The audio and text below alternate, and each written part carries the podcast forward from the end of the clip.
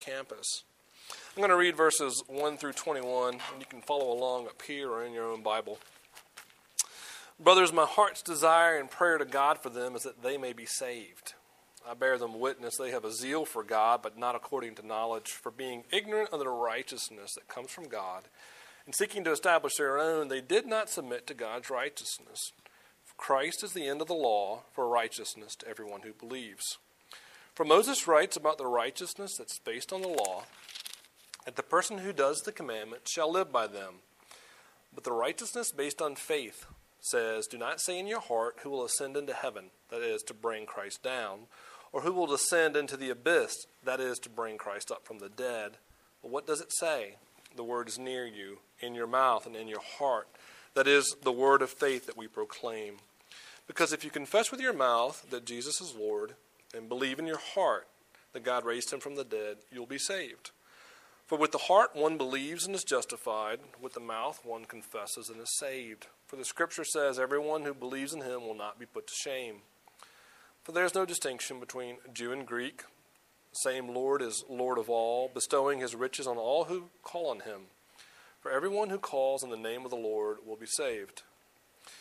But how are they to call on him in whom they've not believed? And how are they to believe in him of whom they've never heard? And how are they to hear without someone preaching? And how are they to preach unless they're sent? As it's written, How beautiful are the feet of those who preach the good news. They've not all obeyed the gospel. For Isaiah says, Lord, who's believed what he's heard from us? So faith comes from hearing, and hearing through the word of Christ. But I ask, have they not heard? Indeed, they have, for their voice has gone out to all the world and their words to the ends of the world. But I ask that Israel not understand. First, Moses says, I will make you jealous of those who are not a nation. With a foolish nation, I will make you angry. Then Isaiah is so bold as to say, I've been found by those who did not seek me. I've shown myself to those who did not ask for me. But of Israel, he says, all day long, I held up my hands to a disobedient and contrary people. All right, I'm going to pray. Feel free to join me if you like. Good Heavenly Father, we thank you for your word. We pray, Lord Jesus, that you would be gracious to show us yourself in it. We ask, Holy Spirit, that you would press the truths of this text into our hearts and bear them out in our lives. I ask these things in your name, Jesus. Amen. Well, I have a five year old boy and one of the great things about this stage of life is that typically sons at this age love to be around their daddies and love to want to help. Like most kids don't want to work. But there is something unique about a father son thing where a son wanting to be like his dad will want to do the kind of work his dad's doing. And so often I'll be doing something and Caleb will come up to me and say, Dad, what can I do?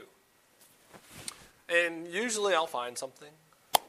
Um, it's not always easy. But occasionally I'll think about it, and there's just nothing to do. And I'll say something like, Boy, you can sit and watch. And that's actually not a mean or demeaning comment. It's just sometimes there are things he can't do, and part of the learning process is just watching. There will come a time probably where I will tell him that so often that I'll have to tell him, get up and do something. Um, but that's not there yet. Well, Paul has been working away at a problem in our, in our book here for a chapter or two now. And the problem is that people that should know God, that should have recognized the King, Jesus, when he came, have rejected him. And it really bothers him. It bothers him so much in chapter 9 that he says he's deeply saddened. Here he says it's his concern and prayer. These people that should know Jesus don't know him um, and have rejected him. And it really bothers him. And he's been working away at this. And he tells us in chapter 9 how God's working away at it. And it's our natural tendency to see God the Father working away at it and Paul working away at it and say, I guess I don't have anything to do. This is one of those take a seat and watch, son, kind of moments for us. Like, God's doing this thing. I can't really make people that don't want to believe believe. And yet, Paul is telling us here in chapter 10 that if we don't think we have a role to play in this, we're missing out. That we really do have a real responsibility to play, a real role to play. That if we know Jesus, if we're people that say we know Jesus, we should care and we should share his good news. And uh, this, frankly, this is the one unique thing that we have to share with our campus. Handing out chocolate, hot chocolate on the patio, which we've done, giving away ice cream, movie nights, social things, those are all great. And those are genuine expressions of our life together. And we do them because we love people. But anybody can do those things. We, in the gospel, have something unique to share. And what we can do is this we can make the gospel clear, we can bring the gospel near. In order to do both of those, we'll have to ask ourselves a very hard question, and it's almost laughable, even though it's a it's because I, I worded it this way. It's a really serious question, but uh, is the gospel dear? In other words, do you really care about it? So we're going to talk about those three things making the gospel clear, bringing the gospel near. Is the gospel dear? It sounds like a bad song. Anyway, it sounded it was good in my head. It's bad coming off the tongue. Uh, making the gospel clear. And Paul begins to, to do this in verses 2 through 5. And uh, he's sort of doing this for us indirectly. He's talking about these people that he deeply cares about, those that are deeply religious. They're Jews who should have been looking for the Messiah, have been looking for the Messiah. And Paul says, The great king has come, and they've missed him. And uh, what's helpful for us as we think about what we can do for our campus. And if you're sitting here today, and I expect there are some of you in the room, and you're saying, I'm not sure I'm a Christian, should I even be here? The answer is yes. We're so glad you're here. And, and this is what I'm doing for you right now. I'm making the gospel clear. And Paul helps us do that. And what he says is that, for one, the gospel is not just passion. In verse 2, he says, I bear these people witness that they have a zeal for God, but not according to knowledge. Paul is saying there's a certain, certain kind of passion, lacking knowledge, that doesn't do you a bit of good. And it's often the case in the church or in Christian ministries that you will encounter a great deal of passion with very little knowledge. And uh, experientially, uh, when you meet that, it can be overwhelming or intoxicating, depending on how you're wired as a human being. Some of you, you, you have uh, you have great volumes in, in, your in your heart for that kind of high voltage excitement. And uh, some of you, you're, you're, like 10 watt light bulbs, and you go in and you're blown, and you're never coming back. And um, uh, but the short of it is, unless it's grounded in knowledge, Paul's saying it doesn't do you any good. And not only that, for everyone that's in that group or church, it's a highway to burnout. Because unless it's grounded in something real, it's not sustainable. So it's not just passion. And, uh, and, and in some ways, that's not a problem that we seem to ever have in our group. Um, we could do for a little bit more. Um, unfortunately, a lot of you are like me. And so bring your passionate friends, that'd be great. Um, but one of you did bring your friend one time, and you told me this story afterwards, and I asked you, I'm not naming names, what did your friend think? uh, about our group, and your friend said, I thought it would be a little bit more rah rah. I was like, You didn't tell her about me? um, but in some ways, we're not rah rah because, one, who we are, personality wise, but two, we're not trying to obscure the gospel with emotion. We want to be rightly emotional and passionate about God's love and who He is, but we're not trying to manufacture something that's not there. So it's not just passion. Also, it's not just principles. The converse is true as well. There's a zeal without knowledge, but there's also a knowledge without zeal. You, you could have this idea that the gospel, that being right with God, getting it right with God, is just knowing the right stuff, having the right ideas. That if you just went to the right church and gathered the right thoughts, and that you're mature because you got the right ideas, that you'll be fine. And the reality is, if you don't have some zeal, at least a little bit of zeal, and I'll use a better word for it, I think, love, love for God and love for neighbors, that there's something um, missing. something deeply organic and real in your relationship with who God is. So it's, it's neither passion nor just nor just uh, principles. And, and, and, lastly, here, it, it's not a performance. It's not about performance. You, you see this in verses 3 and 5, where he says, Being ignorant of the righteousness that comes from God and seeking to establish their own, they did not submit to God's righteousness.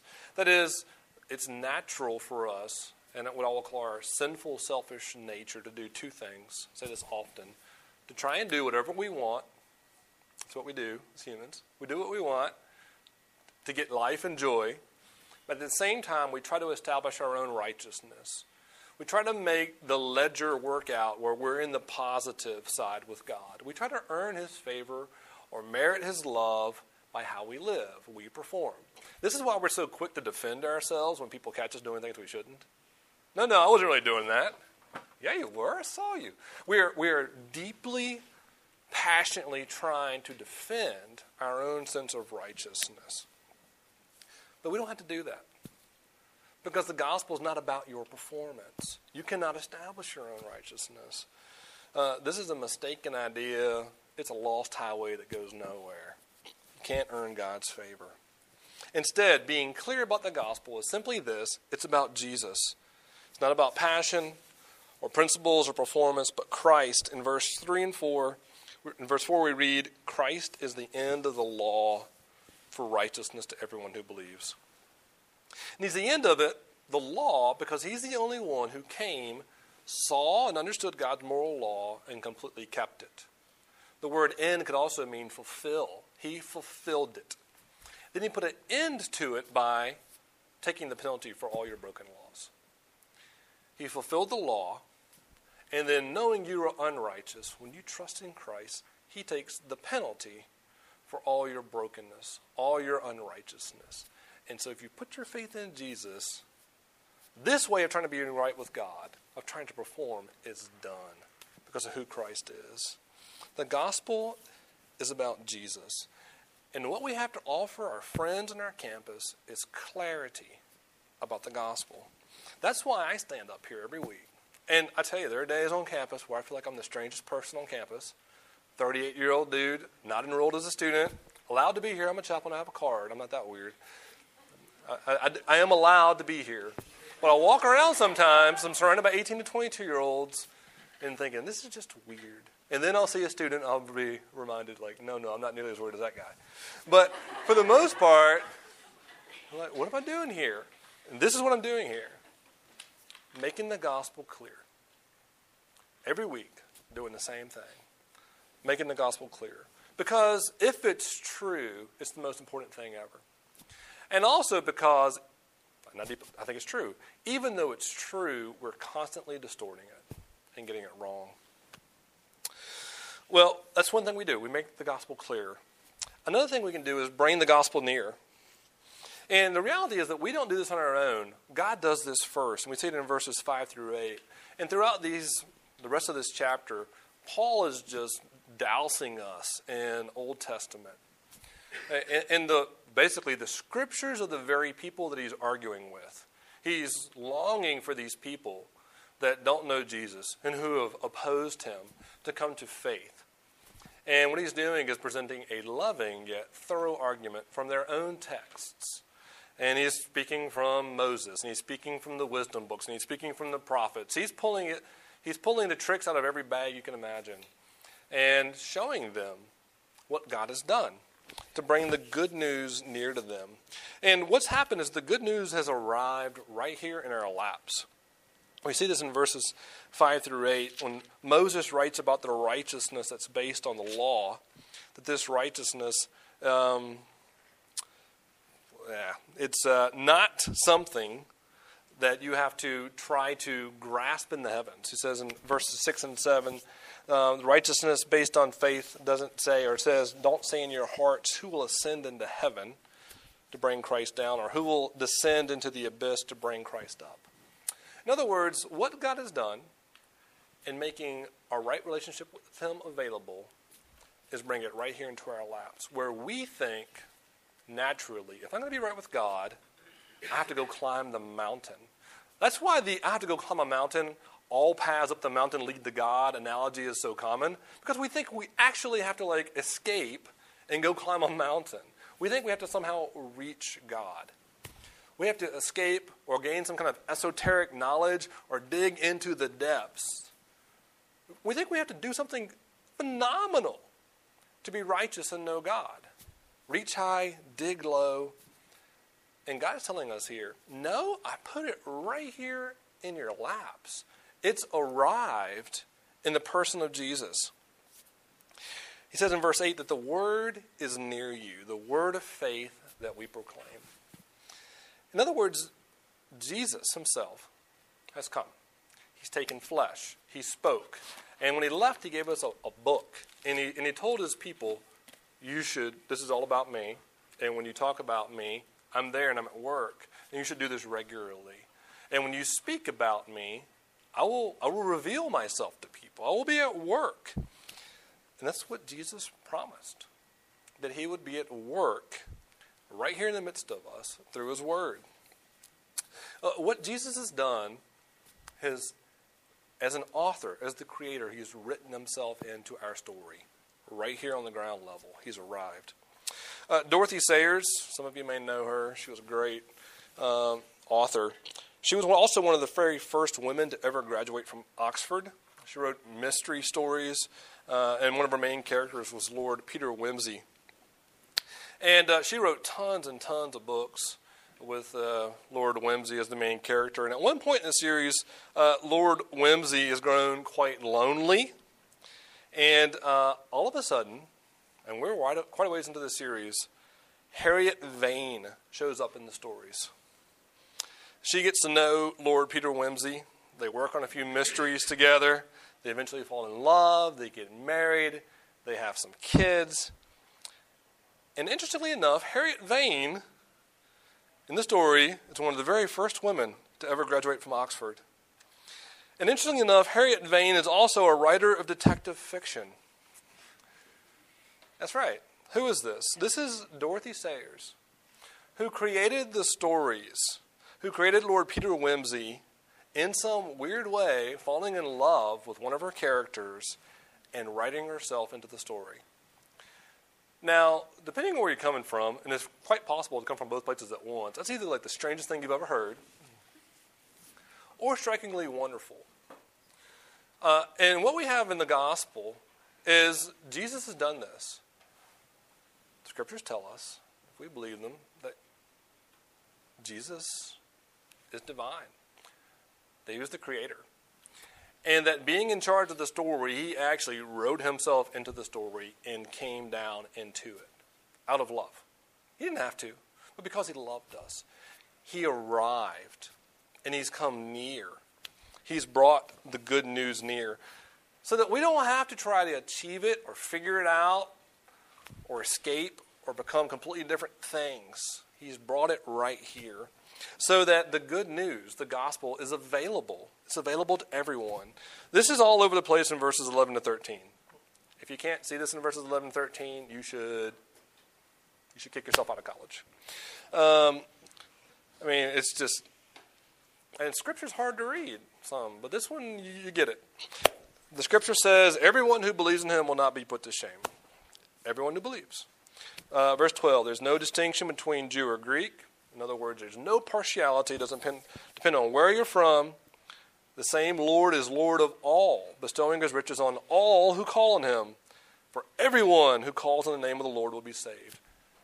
In other words, it does not matter who you are or where you're from, the door is open. Jesus and the good news is available to everyone. Uh, and this is great news. This is how God has brought the good news near. You don't have to travel to a different planet. You don't have to travel to a different country. You don't even have to learn a different language. Jesus, being God, came and learned Aramaic, and then his people wrote it in Greek, and it's been translated a billion times. I mean, other religions tell you learn the language. God speaks in our own language. He wants to be known. He's making himself available to everyone. And the way you grasp onto that the way this becomes a reality is knowing Jesus, knowing what he's done. And believing it, you declare your allegiance. You see in verses 9 and 10, Paul here again is quoting from the Old Testament and says, If you confess with your mouth that Jesus is Lord and believe in your heart God raised him from the dead, you'll be saved. With the heart one believes and is justified, with the mouth one confesses and is saved. You know, this kind of allegiance requires a couple things. It, requires a, a firm, settled conviction that you actually understand who Jesus is and what he's done. And that's one reason why, if you come to RUF, you will never be pressured. You will never be pressured to make like an immediate decision. I had a friend once come and hear me preach. He was not a Christian. He was a great, dear friend. He and his fiance snuck into the very back of the church. And two minutes before my sermon was over, they got up and left. And the next day, I saw them at work. And uh, he's like, Man, that was great. Well, I'm sorry I left early. I'm like, Yeah, why'd you leave early? He's like, I was afraid you're to do one of those altar call things. And I was like, Jeff, I would never do that to you. Because I love you. And I, I want you to know this I will never do that to you either. because I love you. And because I believe that the, I, the, the reality is coming to a firm understanding of who Jesus is and what he's done is a process. It takes time. And I'll talk to you about it. And we can wrestle through it together. But I'm not going to pressure you. But once you understand who He is and you take it into your heart, there will come a time where you want it to be true and you'll believe it to be true. And that will become a point of not just some mental assent, but real allegiance in your heart where it will come out of your mouth because you can't help it. You'll begin to confess it because you believe it's true. And that's what allegiance looks like. So, uh, as I've been talking here, I think I've been talking to a couple different groups of people, and this is what we do all the time in RUF. If you're here tonight and you're not a Christian, or you're not sure what you think, I've told you. You know, God has made the gospel clear, and He's brought it near, and we're trying to do that every week right here by talking this frankly and clearly about what Christianity is and who Jesus is, without pressuring you, but giving you an opportunity to think through it and process it. If you want to talk about it, love talk about it. If you don't believe it yet, that's okay. This is a great place to come and sit and hear it week after week and think about it and figure it out. But you have to do that. Well, you don't have to. You can do whatever you want to. That sounds like it's pressure. If you actually want to figure it out, if you really want to believe or come to a complete or full understanding or accurate understanding of who Jesus is, it's going to take some work on your part. You have to be willing to study the scriptures or listen to someone who has. And uh, for those of you that are here and you're Christians, um, you've been coming to RUF for a while. Um, slightly different thing for you. Um, every now and then, one of you, not nearly enough, by the way, but every now and then, one of you will come to me and say, Hey, how can I serve RUF? And um, if you've done that, chances are, for most of you, I've said the same thing. The single best way you can serve RUF is invite somebody. Seriously. The single best way you can serve RUF is invite someone. The single second best way is you can invite somebody and care for them and pray for them. Um, because RUF is not just for you, RUF is for your friends. We say this over and over. It really is. We don't, we don't want this to be some secret society of nice little Christians. It's not what it's supposed to be. It's not what it's supposed to be. We want this to be a, a place where people are coming, like Adam said, Christians, masks off, or people that grew up in the church who should know this. And I'm talking to some of you now. You grew up in the church and you're saying, You said that make the gospel clear stuff, and I'm not sure I'm so clear on it. That's right. I'm pretty sure you're not clear on it either. We should talk about that. You're supposed to know this, but you're not sure you understand it. Um, mask off. You're free to come here and be honest if you've grown up in the church about your lack of clarity regarding the gospel, your lack of care for others. And and to bring your friends with you, whatever they may think about this, because I'm not going to pressure you. And you're in the same place. You, you, you need to hear good news, and you're trying to figure it out. And uh, one last thing about this. Uh, some of you will think, some of you, you that are here as Christians, um, well, I would invite them, but And um, I, I, have two things to say to that. One's a short answer, one's a bit of a longer one. The, the short one is you need to know this that there, there are people, based on what our community is like and what Christian communities tend to be like in general, who think they're not welcome. Or maybe they just got this general sense that they're not supposed to come to this kind of thing. I mean, frankly, you wouldn't invite yourself just into a sorority or some other social organization on campus.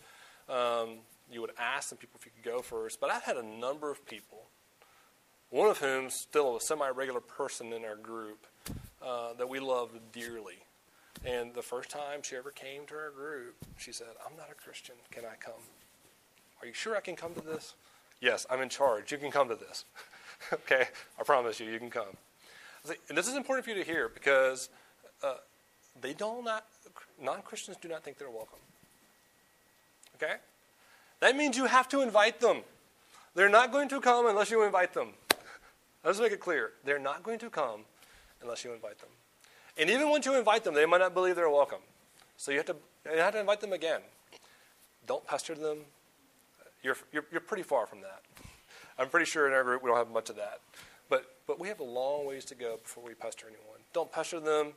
Don't bother them. But invite them and let them know they're welcome. And lastly, this will be really quick. Some of you may be saying, um, but what if I don't have any friends? And or if you're really honest with yourself, you look at what Paul says here in verse one. Brothers, it's my heart's desire and prayer to God for them that they may be saved. And you think about Paul was writing. These are people that persecuted him. They tried to kill him.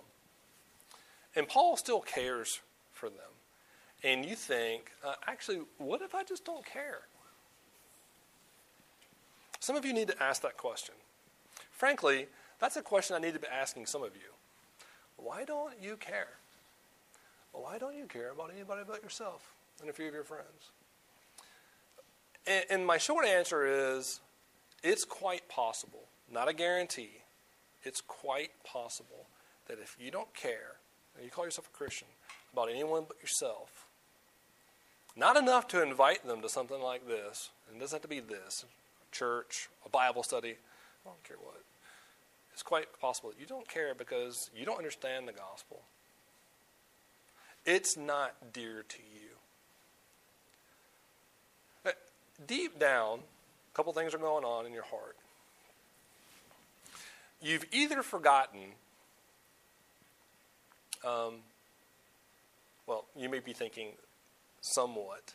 They, they don't deserve my love. They're messy. They're trouble. They take too much of my time and effort. I don't have it. Shorthand, they don't deserve my love. They don't deserve my care. And if that's your answer, then you've forgotten what it's like for God to love you. Because you don't deserve his, love at all. Really. You, you don't deserve his love at all. He died for you not because you deserved it, but because he's merciful. And if that good news of the gospel has gotten into your heart, that God has loved you not because you deserved it, but because he's merciful and he loves you anyway, it should begin to unlatch your heart, undo your pride, humble you so that you love other people. It doesn't matter if they deserve it or not. You want them to come and know the same kind of love that you've discovered. Um, the, the, other reason that you don't invite people is uh, because you care more about yourself than them. It's not that you hate them. It's just that you care more about what they think about you. You want them to think well of you. You don't want to offend them. You don't want them to reject you. You care more about what they think of you than about their own good. And I wouldn't quite call that hating them, but it's certainly not loving them. Uh, Penn Teller, excuse me, Penn uh, Jillette, he's a, he's a comedian. He's also a well known atheist. He would actually call it hating them. And uh, he's written, I don't respect people who don't evangelize. If you believe there's a heaven or a hell and that people could be going to hell or not getting eternal life, and you think that's not really worth telling them because it could make it socially awkward, how much do you have to hate somebody not to share or evangelize? How much do you have to hate someone to believe that everlasting life is possible and not tell them that? Uh, I find that personally terribly convicting. Really. I mean, this atheist has got it better than I do. Um, and I'm not beating you up.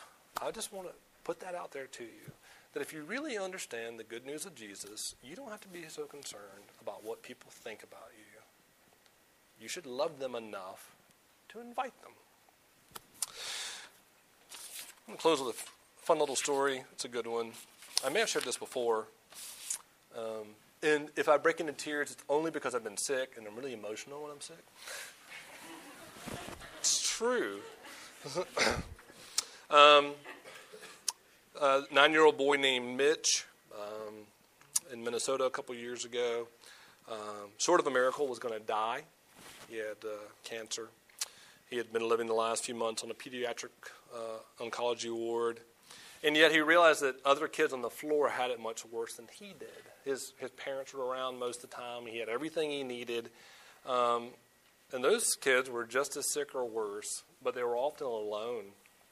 he asked his dad about it, and his dad explained listen, son, some people just don't have our resources, and they're in the hospital, and this is expensive, and they have to work and they don't have money for things, and so those kids are alone. And so Mitch, at his birthday, decided, "Hey, Dad, I got an idea. Um, I've got the savings account. How about we empty it and I get presents for all the kids?" So for his birthday, Mitch gave all the other kids on the oncology uh, pediatric ward of this hospital presents. And as he settled back into his bed later, exhausted but excited, he told his dad, Dad, this is the best day of my life. We have to do this again next year. His dad said, Son, you're, you're not going to be here next year. Don't you point at me, Christina Yutzi. that, son, you're not going to be here next year. And then uh, the, the, little boy, Mitch, without missing a beat, uh, not even saddened or somber for a moment, uh, said, Well, you have to pinky promise me that you'll do it for them forever. Yeah. Forever. And they're doing it. There's this uh, website called Miracles for Mitch, and they're still doing it. It's pretty amazing. Uh, he died 10 years ago. Well, if you know Jesus by faith, you have riches to share. You really do. It's not all up to you. I've not asked you to go preach on a sermon on a street corner or do anything. I've just simply invited you to spread little gifts around on the floor where you live and invite people. Jesus has done everything else. He's done everything else. He came near, he made the gospel clear, he brought it near. But when he went away, he said, You'd have a responsibility. You have to tell people about me, you have to invite them. So let's do that. Let's pray together. Lord Jesus, thank you for these students who are kind enough to let someone twice their age stand in front of them and preach at them.